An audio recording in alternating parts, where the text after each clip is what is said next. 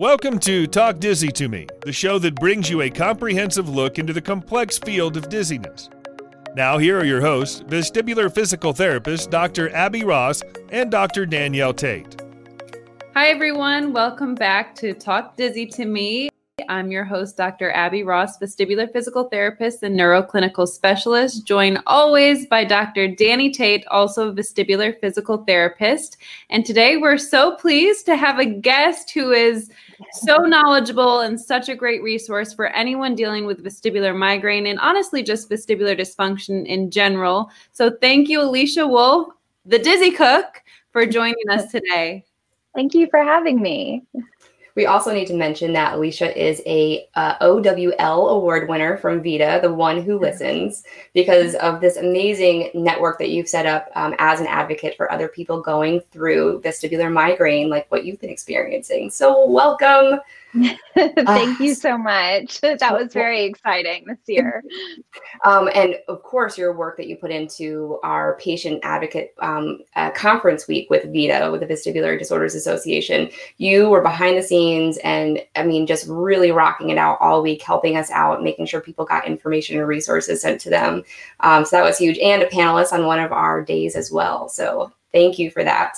Um, first, I want to give people a little bit of a background on you and your journey. So, would you mind just kind of filling us in on what you've been going through, where you started, and where you are now?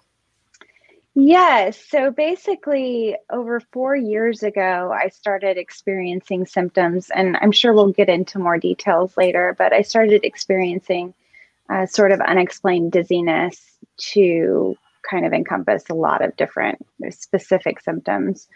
Um, and I was having a really difficult time getting diagnosed. No one really could tell me what was wrong with me. Um, there was a lot of inaccurate diagnosis that was kind of thrown my way. So, in all of that, I was eventually diagnosed with vestibular migraine, and I actually lost my job to it. I was a, I had a career in watch design for a pretty big watch company, and I couldn't do what I used to do because of all my limitations with the dizziness, the vertigo, and everything that a vestibular disorder encompasses.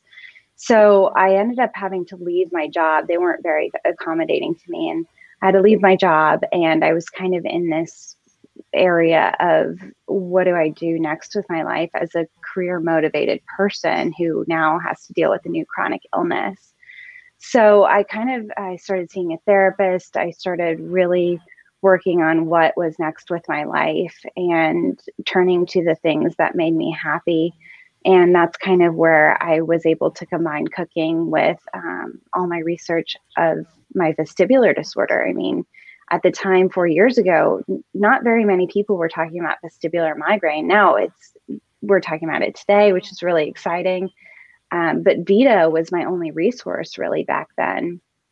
And so I was kind of looking for something that, you know, where I could hear another patient's experience. And if this did ever get better, would I always feel this way? And combine that with um, the challenges I found from trying to follow a new migraine diet and my love for cooking. And it kind of mishmashed into this website called The Dizzy Cook I kept thinking, oh gosh, if I just had a fun food blog like I love to read that fit me as a person. and it turned out that a lot of other people felt that way too. So it's kind of grown and eventually went into a cookbook. So I released a cookbook this year. Um, and you know do lots of advocacy with vestibular disorder association so that's kind of the shortened version of my story I have to say, I'm grateful for your cookbook. Um, I'm not a significant or severe migraine sufferer, but I do suffer from them. And I know food is a big trigger for me. So when you came out with your cookbook, I had it pre ordered, ready to go. I was so excited. it's been a huge help, especially replacing some of the things that I missed, like having cheese for appetizers and things like yeah. that. So your cheese board recommendations and your bruschetta recipe was like amazing. It was a lifesaver oh, as far as I was concerned. yeah, it's it's really I, I have a very I have kind of a gift with seeing food a little bit differently and making it fun despite restrictions. And so I really leaned into that creativity that I have with that. and it's worked out really well for me. I mean, I not run out of recipes in three years, so I'm I, I, I think we're still good on it. I will say the migraine diet is probably one of the more depressing things that I have to talk to patients about because they look at the list and immediately panic until I explain to them that, you know, not necessarily cutting out all of this is, is needed, but you have to find what your trigger is and then how to uh, navigate a new life around those restrictions. Right. Um, but it was extremely helpful to have something that you've been putting out there and your resources that you put out there. I mean, even just talking about Dr. Beh and supporting his work and his book has been huge for a lot of people, especially in this time during COVID.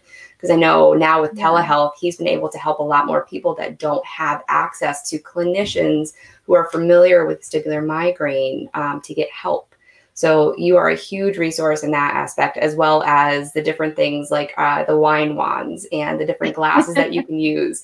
Um, there are a ton of things that you have created on this platform that help so many people that I actually refer a lot of my patients to your website, your cookbook, your resources, because vestibular migraine is very common, popular, like you were saying before. It's only rising mm-hmm. in, in um, acknowledgement and having something like what you've created is just so useful as a person who needs to guide people to where they can find the right and proper information to help.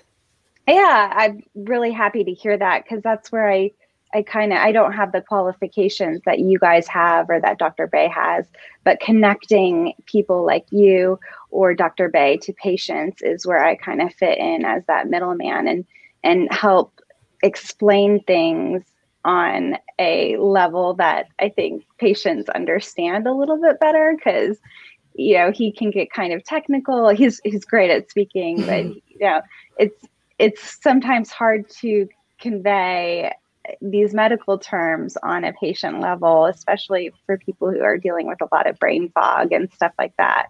So I like to kind of mesh the two together and and bring resources like you guys to Uh, the you know patients yeah. Yeah. Yeah. And you you touched on something that i think so many people with migraine in general can relate to and that is going through provider after provider after provider misdiagnosis yeah. and then finally coming up to a diagnosis that makes sense and actually is your diagnosis right?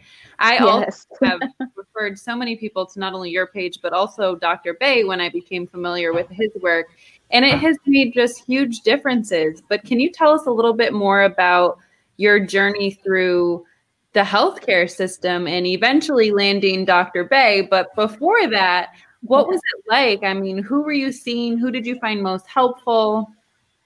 Yeah, uh, basically, I started with my general practitioner, and I just went in there and I told her, Look, I'm getting these waves of dizziness, lightheadedness. I just don't feel right. I feel like the ground is a little unstable um, or like I'm walking on marshmallows. And she thought maybe I just had a cold or something. So they kept prescribing me steroids. And after my second course, I think I was like, these just aren't working. I feel like I'm getting worse. Um, there was one point that I was in my car, and I'll never forget it. I was driving a bunch of coworkers to lunch, and I was in my car and I was in park, but I felt like I was moving forward and I slammed on my brakes and everyone kind of looked at me really weird. And I said, uh, was an I'm rolling forward and they're like, no, we've been parked here. And I just thought, oh my gosh, this is not normal for my head. like there's something really wrong. Um, so that's when I kind of talked to my general practitioner, and she was like, I don't know, maybe it's something with your inner ear. Go see an ENT. So I set up an appointment with an ENT. Um, it was actually supposed to be one of the best in Dallas. And he didn't really, he couldn't really find anything as far as like hearing loss um, or BPPV. So he referred me to a vestibular therapy clinic just to start vestibular therapy for the dizziness that no one could really explain.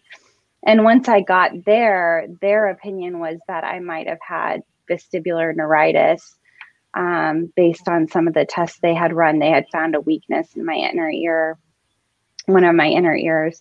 So we started on vestibular therapy there.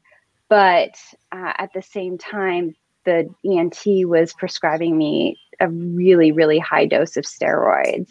So I felt like I was getting better and improving, and my balance tests at the vestibular therapist were also improving.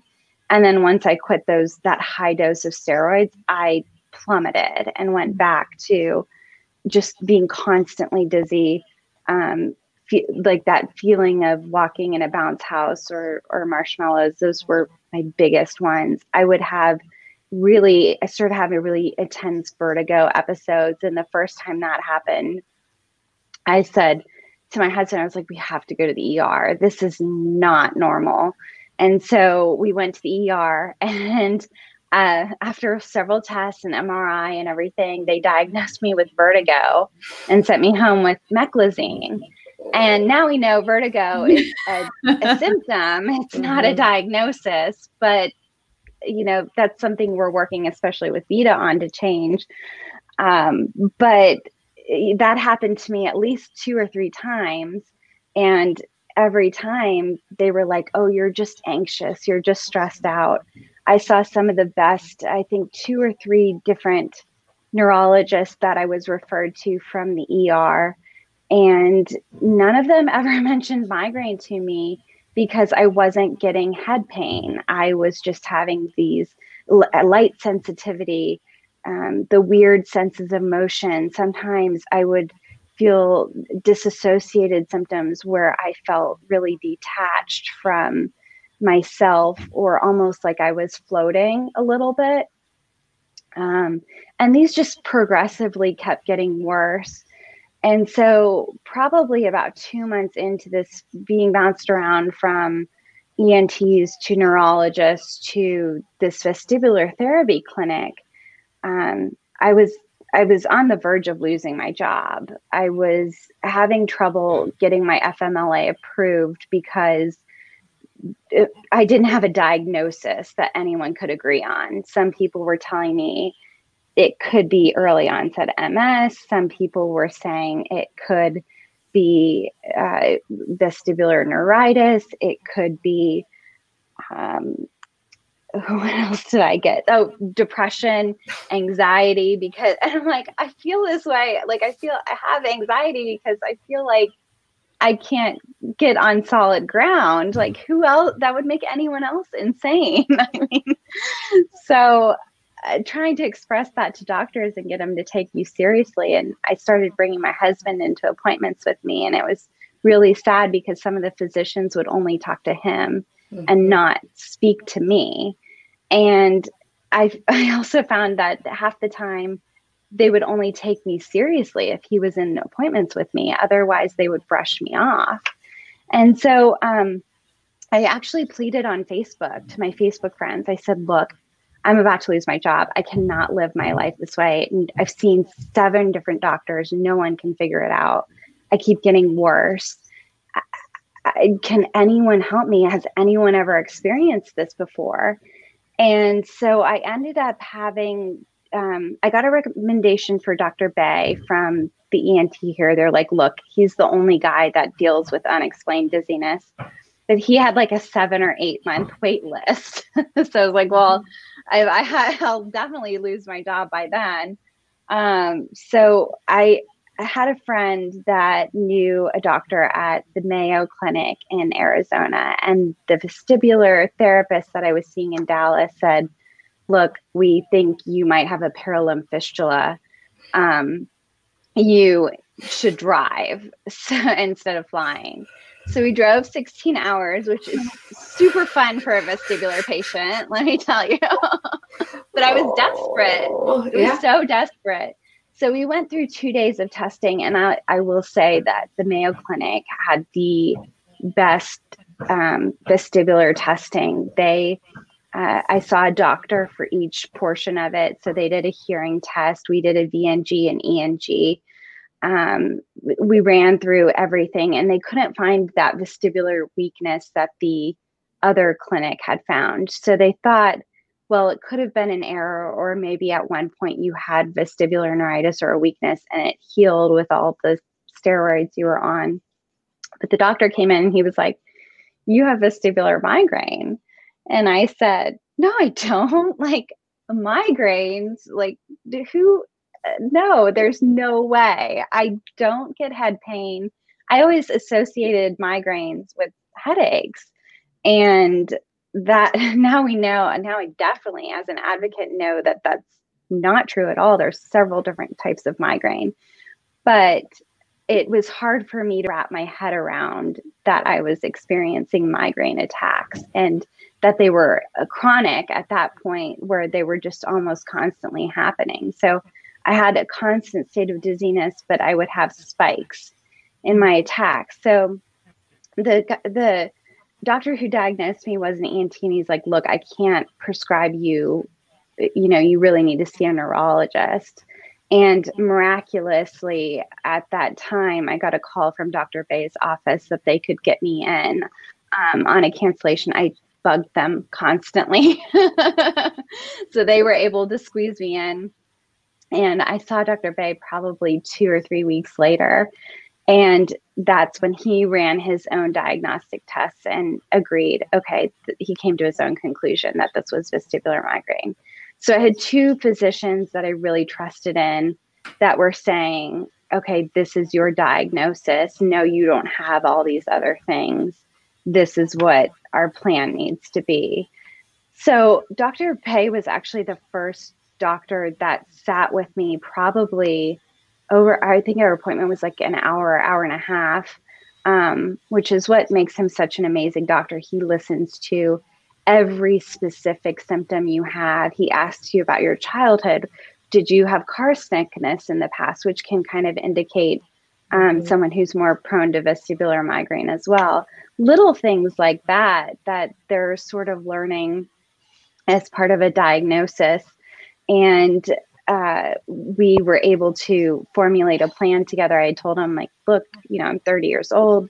We were planning on having a family soon before all this what can i take what treatments can i do that are easy to either wean off of or that i could continue through pregnancy um, so we really became partners on my treatment plan and i let him know what was working what wasn't he always has new ideas on what's coming out like at the time they were doing the studies with Cefaly um, which is like very common now, but back then it was a very new thing.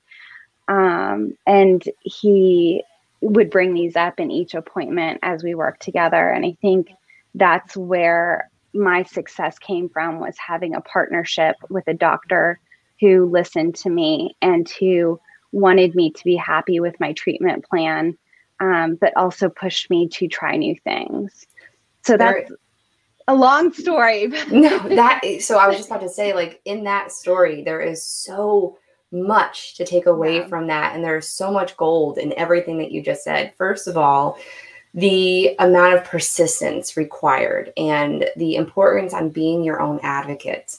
You know, if you didn't push and if you just kind of let things go, who knows where you'd be now? You would definitely not be oh. in the place where you have controlled symptoms.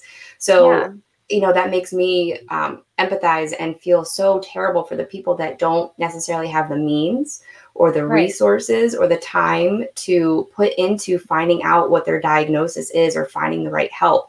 I mean, who in their right mind, except for somebody who's at the end of the rope, will drive 16 hours to Arizona because yeah. yet another di- possible diagnosis that was given could be a possibility of being an issue when flying you know yeah. it's it's another point too where people get so desperate they try anything and right. that's where it get, i get nervous where people try anything they find on the internet where it comes down to untested unregulated supplements or different yeah. types of treatments i have a person that came in that said his buddy got helped by this by holding a vibrating toy to his head for 30 minutes a day like so you know it's it's incredible to have to explain to patients that you need to find good resources that are backed by the right people, finding right. the right people. But even being in Dallas in a big city, it took a lot of effort and time to find the right clinicians who want to deal with this because so many physicians want nothing to do with migraine or dizziness in general, whether if you, you know, there is head pain or no head pain.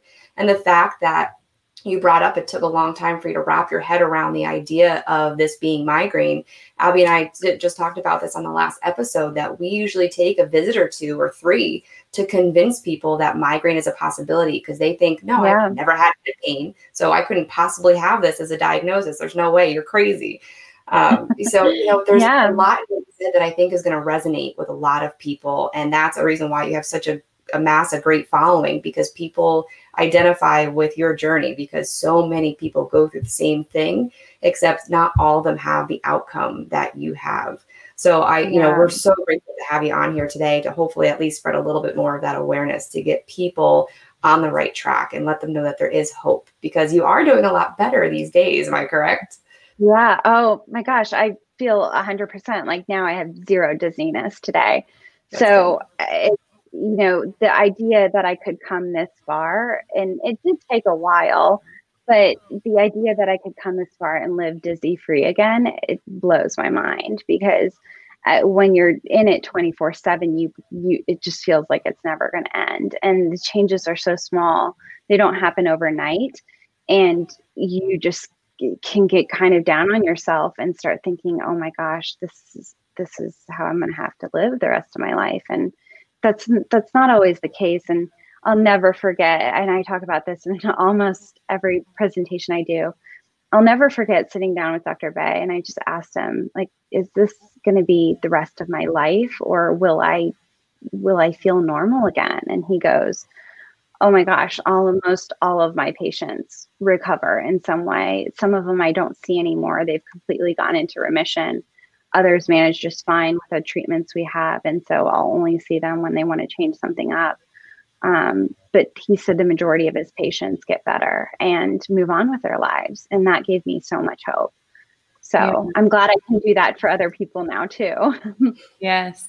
And you you touched on another golden nugget in your your speech there and that was that you know, once you found the provider that actually listened to you and asked questions pertinent to vestibular migraine. So to you, he was just getting to know you, right? Asking you right. questions. To him, he was asking very targeted questions because we know what to look for when it comes to vestibular migraine now. And I yeah. actually you just reminded me of a phone call I had with a patient yesterday. She called me desperate. I spent 40 minutes unbilled time with this woman on the phone and she said no one believes me. I feel like i'm walking on clouds. I'm fine when i drive then when i stop i still feel like i'm moving. I mean literally what you just said. She yeah. had sickness as a child. All her story kind of lines up to more of a vestibular migraine type of history and I wanted to note too that sometimes, even just in the story that the patient tells, and this is with so many vestibular diagnoses, but just in the story that the patient tells, as a clinician, you can really start to figure out what's the cause. Mm-hmm. Sometimes you don't need all the the testing. testing. And sometimes the testing can be completely normal, but there's still something wrong.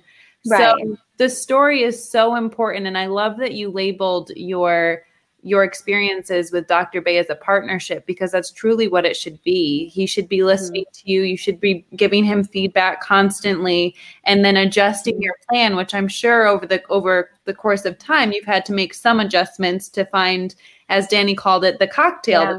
for you.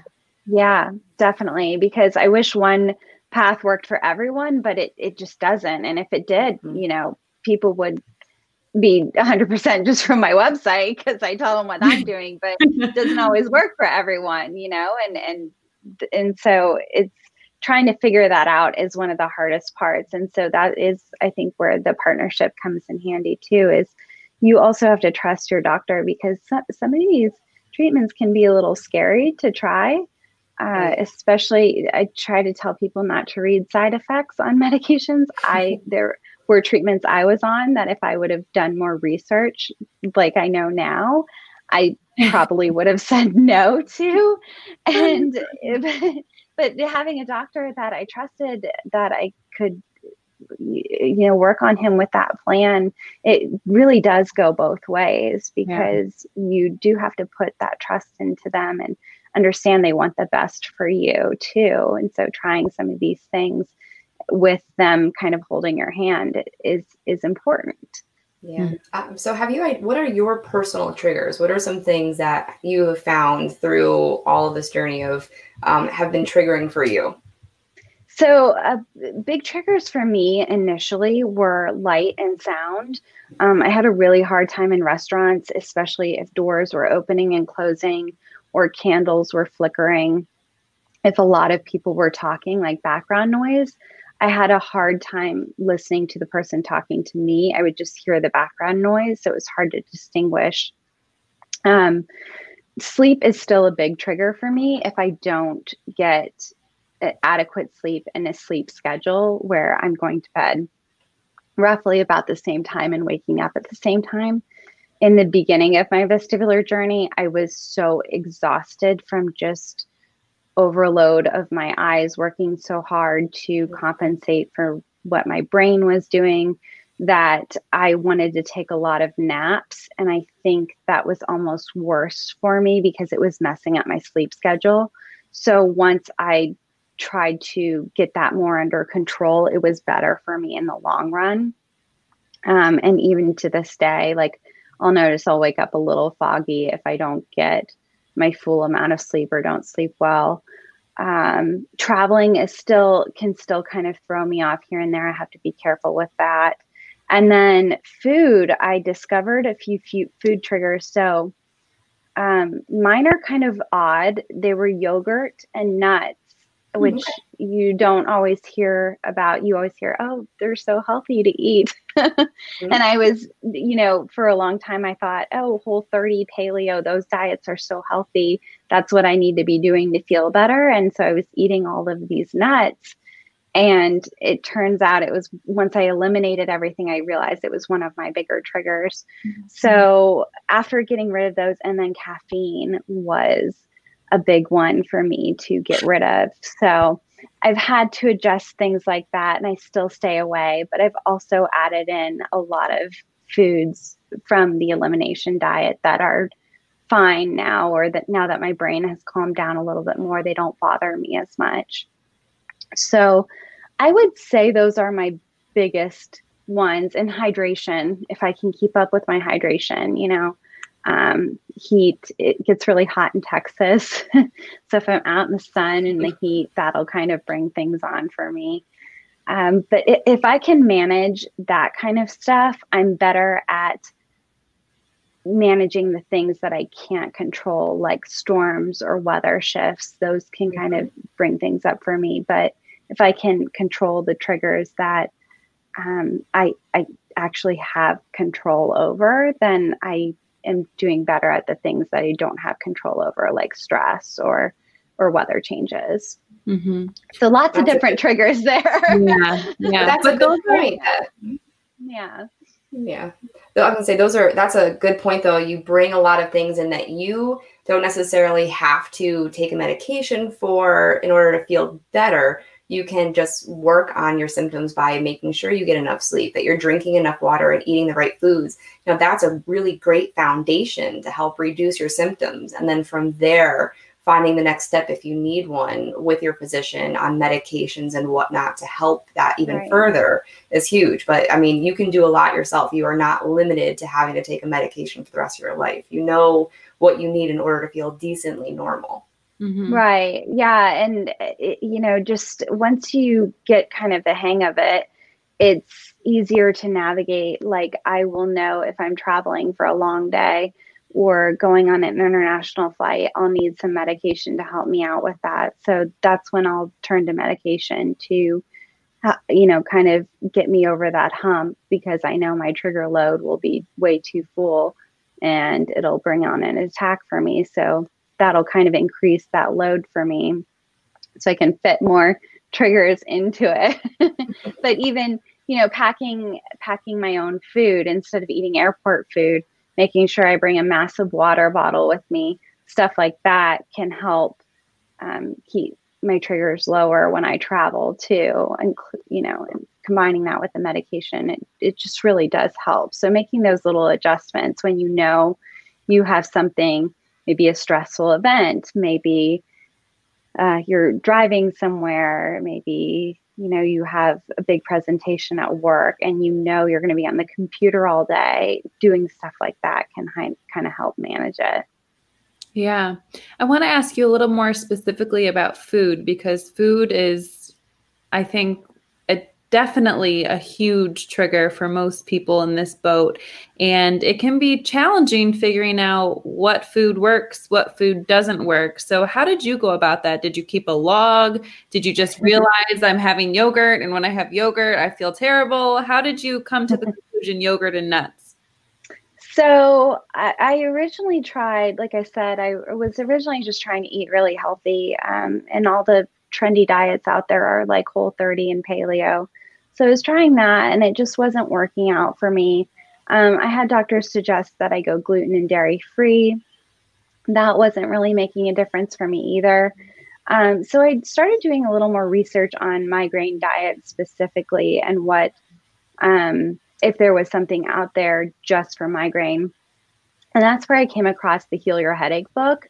It's by Dr. David Buchholz from, um, he used to work at Johns Hopkins and it's a diet that Johns Hopkins also endorses um, for their patients in their migraine clinic.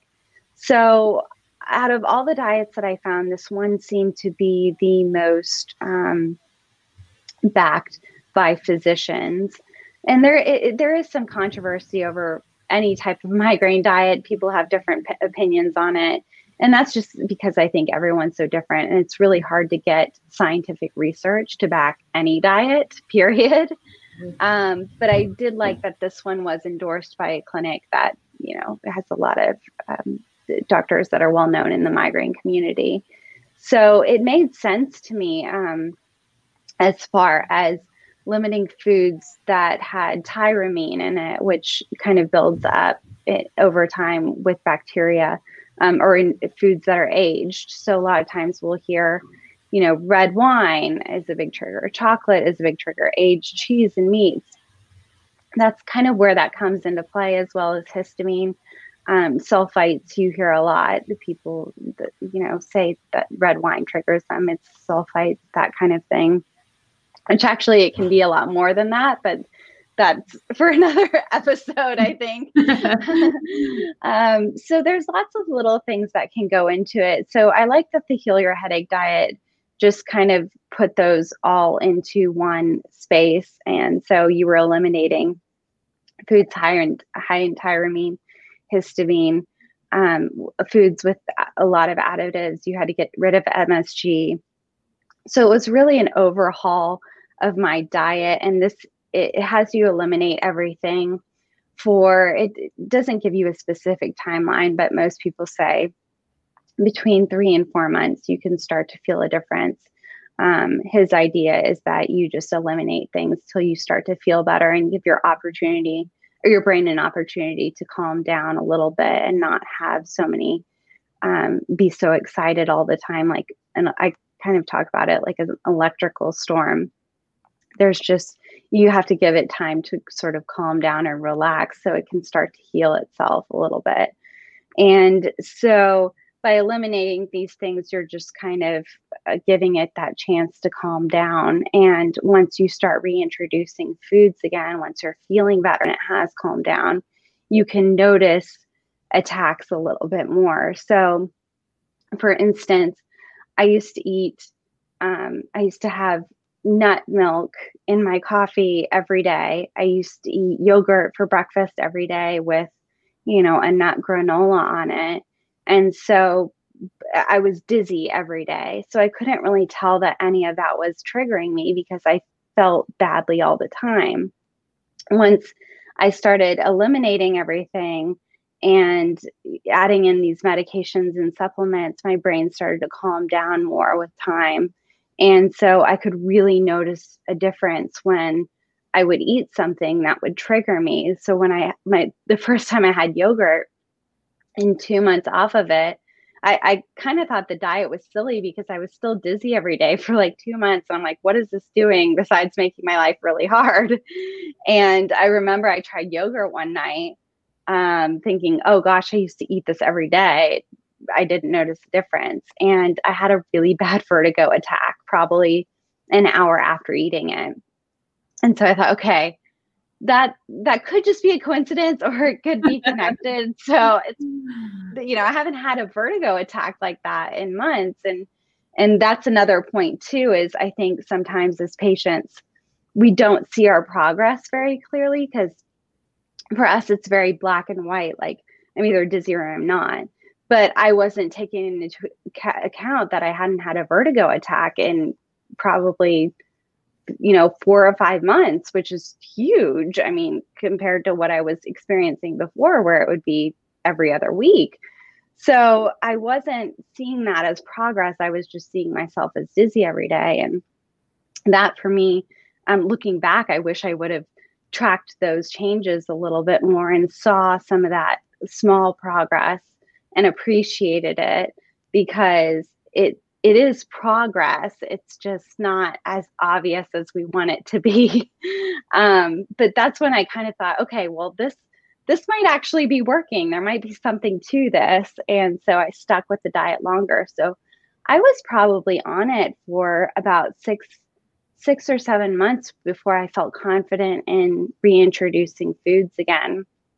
And I was bringing in things one by one and I could really tell a difference whenever um, I would have nut milk. I would feel that dizziness rise, you know, within 30 minutes or so. And so I knew, okay, this this tends to bother me more. Some things were more extreme, like walnuts give me vertigo attacks. So I have different um, different foods would raise my symptoms differently. So some appear to be more of more extreme triggers than others. Um, like in the past, avocado would give me low level dizziness, and now I can eat it just fine. So it's really something you have to um, keep track of closely and also be committed to for a while. Um, sometimes I get readers who feel better within two weeks and they say this is amazing and and that's great. It took a lot longer for me. Uh, I think a lot of people don't like to stick with it for as long as it takes to see those results. Um, so it's just it's just interesting to see how how different we all are in our approach to it. But that was my experience.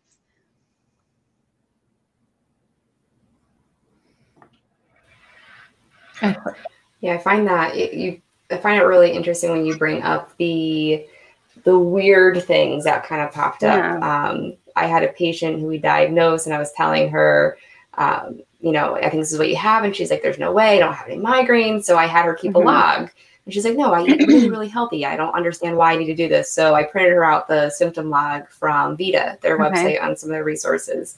And I had her write down just everything she ate that day and then just fill in your symptoms that you have that day. And she brought it back a week later. She goes, Oh, like, I guess I can see this now. So every time yeah. she ate dairy or gluten, it would trigger her symptoms. She goes, Well, I guess we figured this out. Um, I had another patient who we worked with for a long time and he cut out everything. And then this was when um, around the time they just started figuring out, out avocados could be a okay. trigger. So out of like offhandedly, I was like, "Oh, you're gonna be one of the weirdos that is affected by avocados." And he stopped and he goes, "I have avocado toast every morning." as soon as we cut that out, he was fine and he could go back to drinking his red wine and certain stuff. It was just the avocados causing his yeah. issues. So yeah, it, it's interesting to bring that up. Yeah, it's it's absolutely.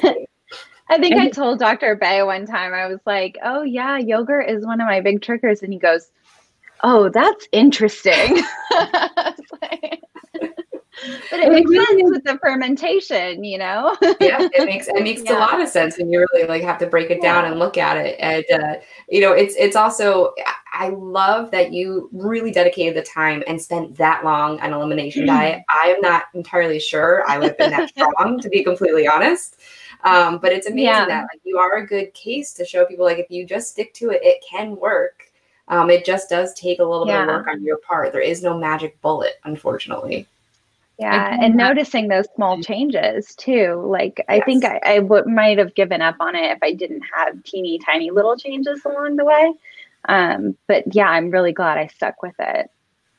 Again, it's that persistence, especially in this diagnosis. Yeah. It's not an overnight change that you're going to see. It really does take time and effort. And I think one of the most important things in this realm is education. You not only yeah. learn yourself, but learning from a clinician what to look for, what to expect, what to try, what to do next, you know, along in your journey. I wanted to ask you aside from diet, what other lifestyle modifications, whether they're glasses or different apps that you use to dim screens, maybe sunglasses? Yeah. what other lifestyle modifications have you found to be helpful? So, a lot of lifestyle modifications. I mean, I already touched on the sleep schedule. Um, for me, I added in key supplements that I worked with Dr. Beh on, which I agree with you guys. Um, you know, make sure you're working with your doctor because even the ones that are commonly recommended, like magnesium, you know, it's always good to get that approval from your physician first, and especially how much to take. Because, you know, while I was able to take a very large amount and that was okay for me, you know, that might be not be okay for someone else. Um, you know, with light sensitivity, I do keep my screen dimmed. And then also I have um, what's called migraine. I use different migraine glasses. These are my mm-hmm. migraine shields. I'm doing okay today with the screen as it is, but normally I'll wear these uh, because I'm working on the computer so much with the Dizzy Cook, and I mm-hmm. can start to feel my eyes get really tired if I'm not wearing them or get kind of off. Mm-hmm. Um, and so those have really helped me. I had to wear them all the time in the beginning and I've tried different types. Um, you know, FL41 lenses, I think, are usually recommended. Uh, there are several different brands out there. Uh, what I just tell people is to check the nanometers on them because you want to make sure they're blocking a certain amount of blue light. And if you just order cheap ones from Amazon, they're not, yeah, they block some blue light, but it might not be the kind that is really going to help you. So um, you just kind of want to do your research as far as migraine glasses go. Uh, and different ones do different things. So I have, you know, some that I take to the grocery store with me that are darker. And so they're better in those fluorescent lights versus the ones that I use on the computer, which are a little lighter. So I can still see what I'm editing with photos and stuff like that. Oh no, we lost Abby. That's okay. I think she'll be back. Okay. we'll get her back um, up. Should I continue? Yeah, keep going. Yep, and we'll okay. get her back in here. No problem. Um, what else? What else do I do? I do so many things. um, I guess grocery shopping. That's kind of a, a hard one for people. And now we're so lucky to have um, delivery services. So if you are really triggered by walking through the grocery store, I mean, that was a big one for me. And here I am starting a food blog so like very counterintuitive to do that but i used to go in a big hat and lean on my um, grocery shopping cart which kind of kept me stable and then also use my migraine glasses. So and put in earplugs just anything to kind of drown out that out the outside noise of walking through something that can be so triggering with the lights and people and sounds because you have to carry you still have to carry on with your day you still have to carry on with your yeah. life you need food you need to be out right. in the community at you know some point you can't just stay in your house even though covid has readjusted that to maybe make it make it a little bit easier for people um, but yeah. yeah. you still have to function as a human being um, in order to carry on and to do that you have to mitigate your symptoms as the best that you can mm-hmm. and that's really important i think that you kind of touched on is trying to keep your life as normal as possible so seeing friends in a different way, I just had to reevaluate how I got together with friends and family. And a lot of times that meant having them over to my own house and cooking for them instead of going out to a restaurant because here I could control the scents, I could control the lights, I could control when everyone leaves, I could control what we eat. So yeah, it's it's a little bit more pressure on you to entertain, but um, you know, most friends are happy with a simple pasta dish or something like that. Mm-hmm. And that way you are able to still have fun in your life and enjoy being around other yeah. people and keeping light and finding those little joys can make such a difference in your healing because if you start to focus on all the things that are going wrong, it gets to be overwhelming and it kind of takes over your brain. Um, and this is something I really had to focus on in the beginning, which was huge for me, was going to a therapist. Mm-hmm. Um, I, I, she kind of had me lay out what I enjoyed in life and make small goals. Um, and that was a big shift for me because I'm a big goal thinker and I like to over, you know, jump to that next step and and be very, you know, someone very career oriented. I wanted to do something big all the time, but um, even just walking down the street and back is a huge accomplishment for a vestibular patient. And so that's how mm-hmm. I had to shift my thinking was, oh my gosh, I just walked five minutes. That's huge for me. Not I just crushed a 30 minute CrossFit workout. well, I think it's a good point. I mean, uh, you know, with it, you and you mentioned this in the beginning, but typically with this, we have a lot of increased anxiety and depression. You feel isolated because people don't yeah. understand. You're scared that this is what's going to be, you know, the new normal for the rest of your life. Nobody believes you. Uh, some people right. think it's all in your head and it's crazy to the point where some people just start to believe it and say, maybe this is all in my head. And mm-hmm. that is just going to drive your symptoms up and it's going to make you more yep. symptomatic and it creates this vicious circle. So, maintaining quality of life and doing the things that make you happy are really important for your healing because they're yeah. going to help reduce some of those symptoms, keep you happy, reduce your stress levels, reduce your anxiety. You know, talking to a therapist is it's so important, I think, in a lot of cases. Mm-hmm. It, it, gives you a third party person to kind of give you a different perspective, um, as well as put some of your symptoms into into light. I mean, you experience your symptoms every day on a daily basis. It's hard for you to see the small changes unless you're yeah. really them, telling them to something to somebody else. How are you feeling? What's different? What's new? Without kind of checking on that, it's really easy to lose sight of it.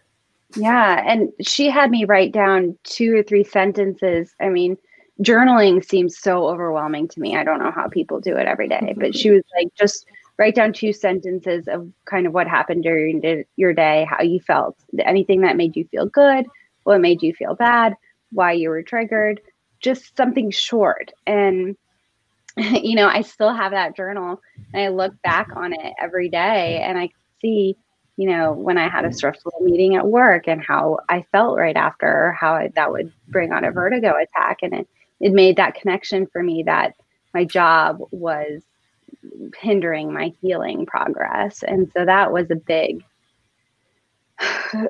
turning point in my life where I had to come to terms with look, I don't know that I can continue on the path that I'm down, you know, and and heal the way I want to while maintaining this career. And it's a very harsh reality. And I'm glad I had people like Dr. Beh and my therapist to lean to lean on to kind of help me say, okay, this is the best thing for you. And this is you know, this is what we think will help you get over that hump of healing. And it and it really was. So it, it ended up being good for me. I know not everyone can leave their jobs, um, but just shifting, um, finding something new, or coming to that moment of realization where you realize you're just maybe doing something that's not facilitating your healing, whether it's you know certain relationships that you might need to cut out certain people um, certain things you're doing that just you might have to let go of. And it's it's really hard. It's it's the hardest thing i've ever done was turning in my resignation. And it it ended up being a huge blessing for me now looking back but it, it i know the struggle. So i just try to encourage people to kind of think those things through because they really can help with healing. Yeah. Yeah. yeah. Now, when you when you look at the path that it, you've taken to healing and having good days now, today you're symptom free. You're able to join yeah. us without wearing your glasses. Yeah, good day.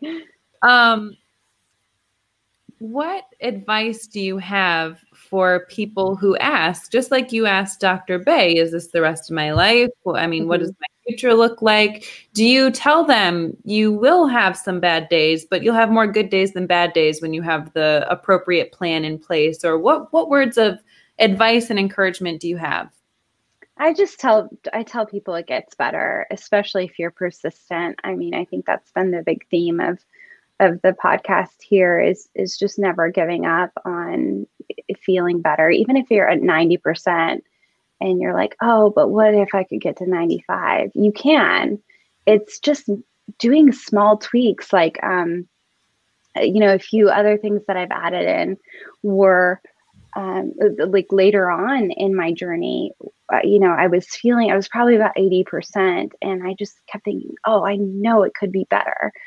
And so going and having a conversation with Dr. Beh, where I was like, I think I'm feeling confident to add in vestibular therapy because I'm having trouble with yoga where I'm bending over and it brings on dizziness. I'm having trouble with certain positions that are spiking my dizziness.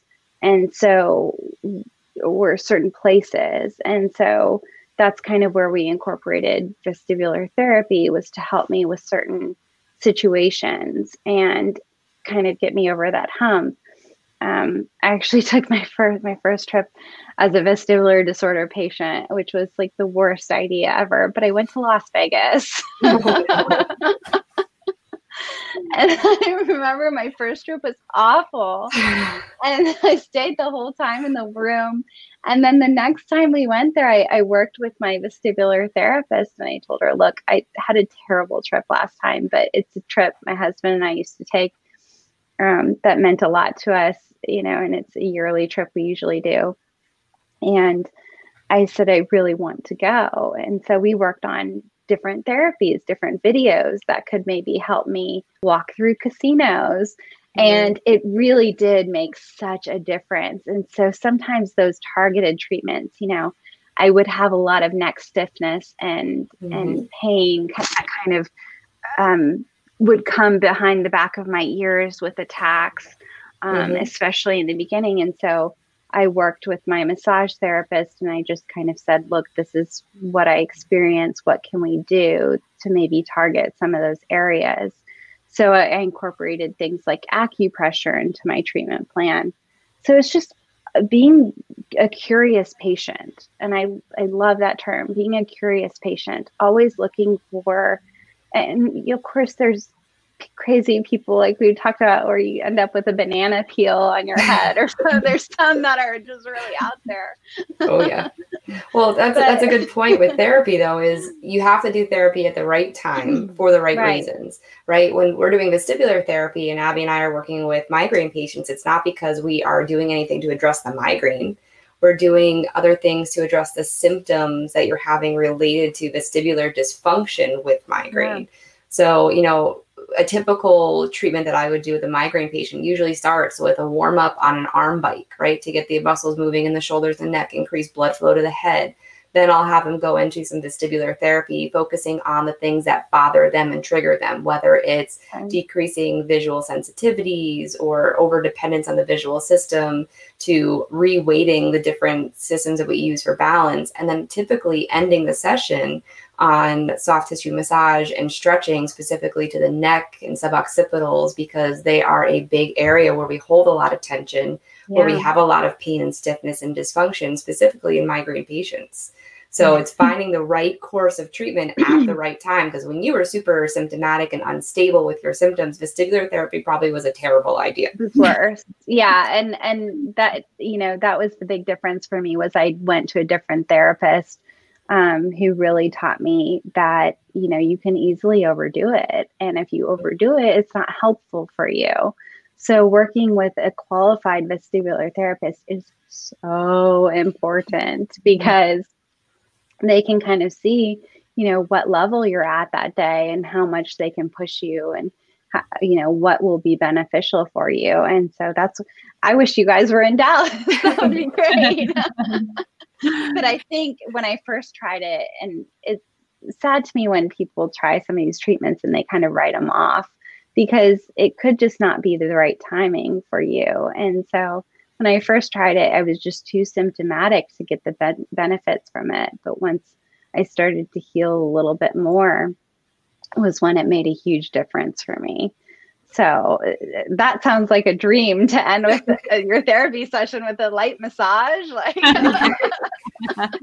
this kind of parallels what we spoke about earlier that it truly is a partnership and sometimes yeah.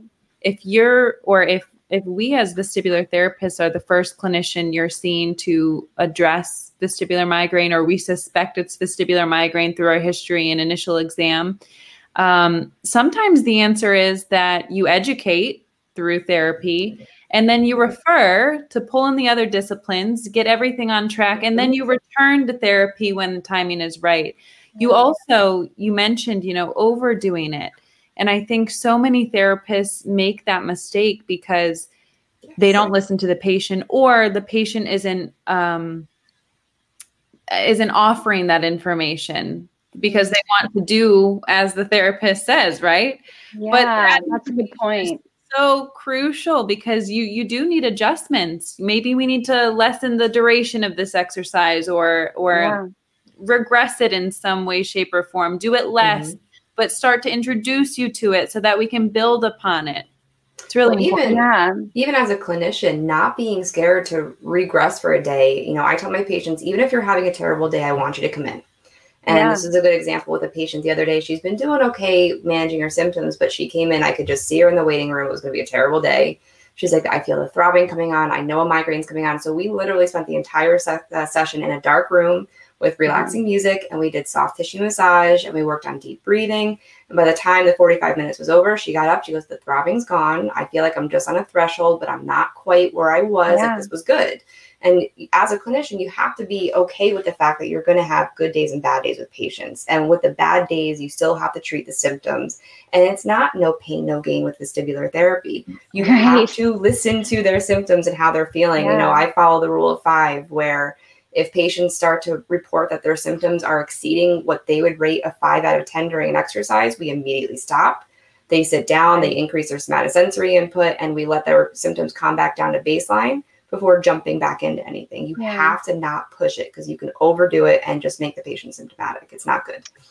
Yeah, and I love that you guys are doing that together too, because I think sometimes, you know, I have the Calm app on my phone for meditation and it is super helpful especially in your if you're in you can feel those symptoms creeping up or you start to feel that anxiety creeping in because symptoms are creeping up um, and i love the idea of sitting together with your therapist and and realizing okay this is not a day that we can push and we need to do this together and it creates a room of relaxation, I guess.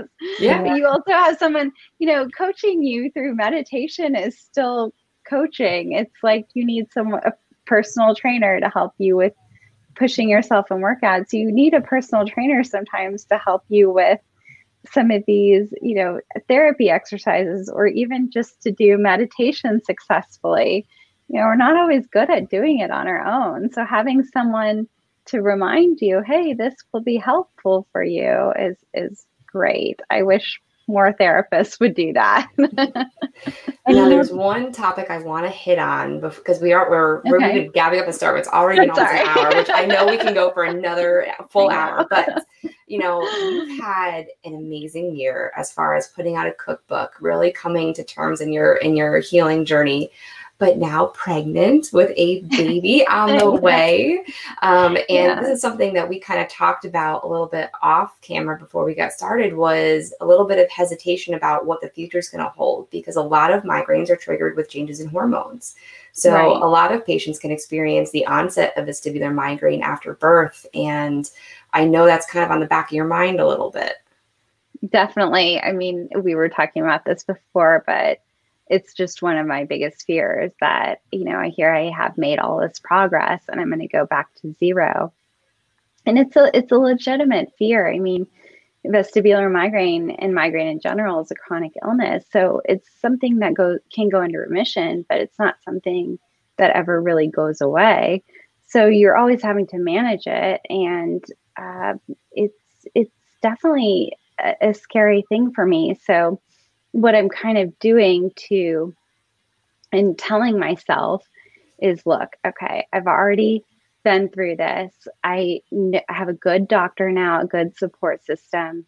I know the research that I didn't have when I was first diagnosed. I know it works for me.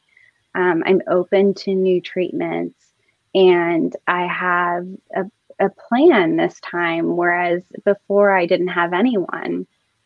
So, if I need to fall back on things that were helping me before that I've kind of been able to relax on, then I can. And so just kind of reminding myself of that helps keep my anxiety in check a little bit more um, and help me to realize, okay, you know, any bumps in the road, like I, I can I can deal with. I have a good team. I know more than I do did than I did then. And so I'll just take things one day at a time. But I'm already planning for you know, not having the same sleep that I had before and what that mm-hmm. means. If it means, you know, maybe we have to look at allocating money into something like a night nurse or getting help. Um, maybe it means that breastfeeding gets cut short. Um, I'm just trying to keep my mind open to what will make me the best for my child. And if that means that I can, you know, get back on, I need to get back on medications and do stuff like that, you know, I'm, I'm trying to keep an open mind. So I think that's hopefully will help. and it sounds like you've been doing well through the pregnancy and the IVF process that yeah. so far so good and you've been kind of cautiously optimistic about, you know, what's to come, but another thing I'd like to point out, at least maybe to ease some of your, um, you know, anxiety about any of this, is that you have created a healthy base. You know, a lot of yeah. women have their symptoms come on after birth because they're not eating as well as they used to because now they're a new mom and they're exhausted and their hormones are fluctuating. You know, this is the first time for them for this to come on, which is extremely more anxiety producing. Yeah. You know, you've set yourself up with a, a solid foundation, and there's a good possibility that you might come through this with flying colors because you have been so meticulous on keeping track of everything, planning for the worst and hoping for the best. Yeah. So I'm excited to see your your entire journey through. I remember when you um, started posting about going through IVF and yeah. um, how this was going, and I just remember being so excited to watch and listen and see everything progress so well. It's so exciting to see you at this point, point. I can't wait to see what more you have going for you in the future. It's it's very very hopeful and promising. I think for everybody hoping for the same thing as you.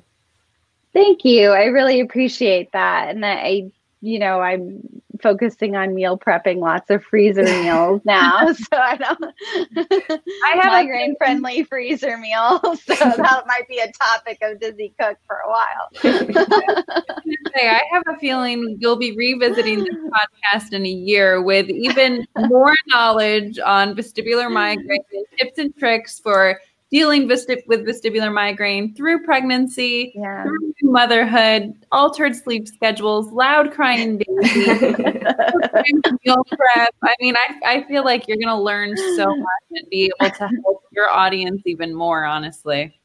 And that's that's a really good point, and I I appreciate you guys saying that because if I can focus on the positives, it really helps keep my mind right and kind of stray away of you know all the all the other things that can happen uh, and keep up the so. good work on what you're doing you know i don't think a lot of people realize just how hard you have to work to maintain what yeah. you've built especially because a lot of vestibular patients and you know abby and i know this as clinicians because we have to talk to vestibular patients on a daily basis but they you know us being listeners is one thing because we're not going through it right? We can manage our expectations and our own emotions and symptoms and stress and anxieties listening to these horror stories and horrific symptoms over and over. But being an advocate and being a patient who's gone through this to have the constant outreach from other patients reaching out and saying how horrible their lives are or how horrible their symptoms are. What do you like? Can you help me? What do I do? What do I, you know, need to do? You know, that can be very taxing. And I, and while yeah. maintaining, um, writing a cookbook and, you know, still being a wife and, you know, um, cooking and providing for your family and maintaining this website and answering emails, like that is a lot which could be very, you know, symptom producing as it is. Yeah. So the fact that you are doing all of that is just huge and managing your symptoms and working so hard. You know, we are so, so, so grateful for what you put out there for people and help them and still manage to keep yourself happy and healthy. That's a real Thank testament you. to what you promote as far as resources and lifestyle are concerned. So it's amazing. Yeah, boundaries are everything. I think when you're a vestibular patient too, and I have to be careful of it sometimes, is and I've really had to reevaluate like in the last year or two, like how often I answer messages or when I need to shut down the social media or anything like that, because it, it can get very draining.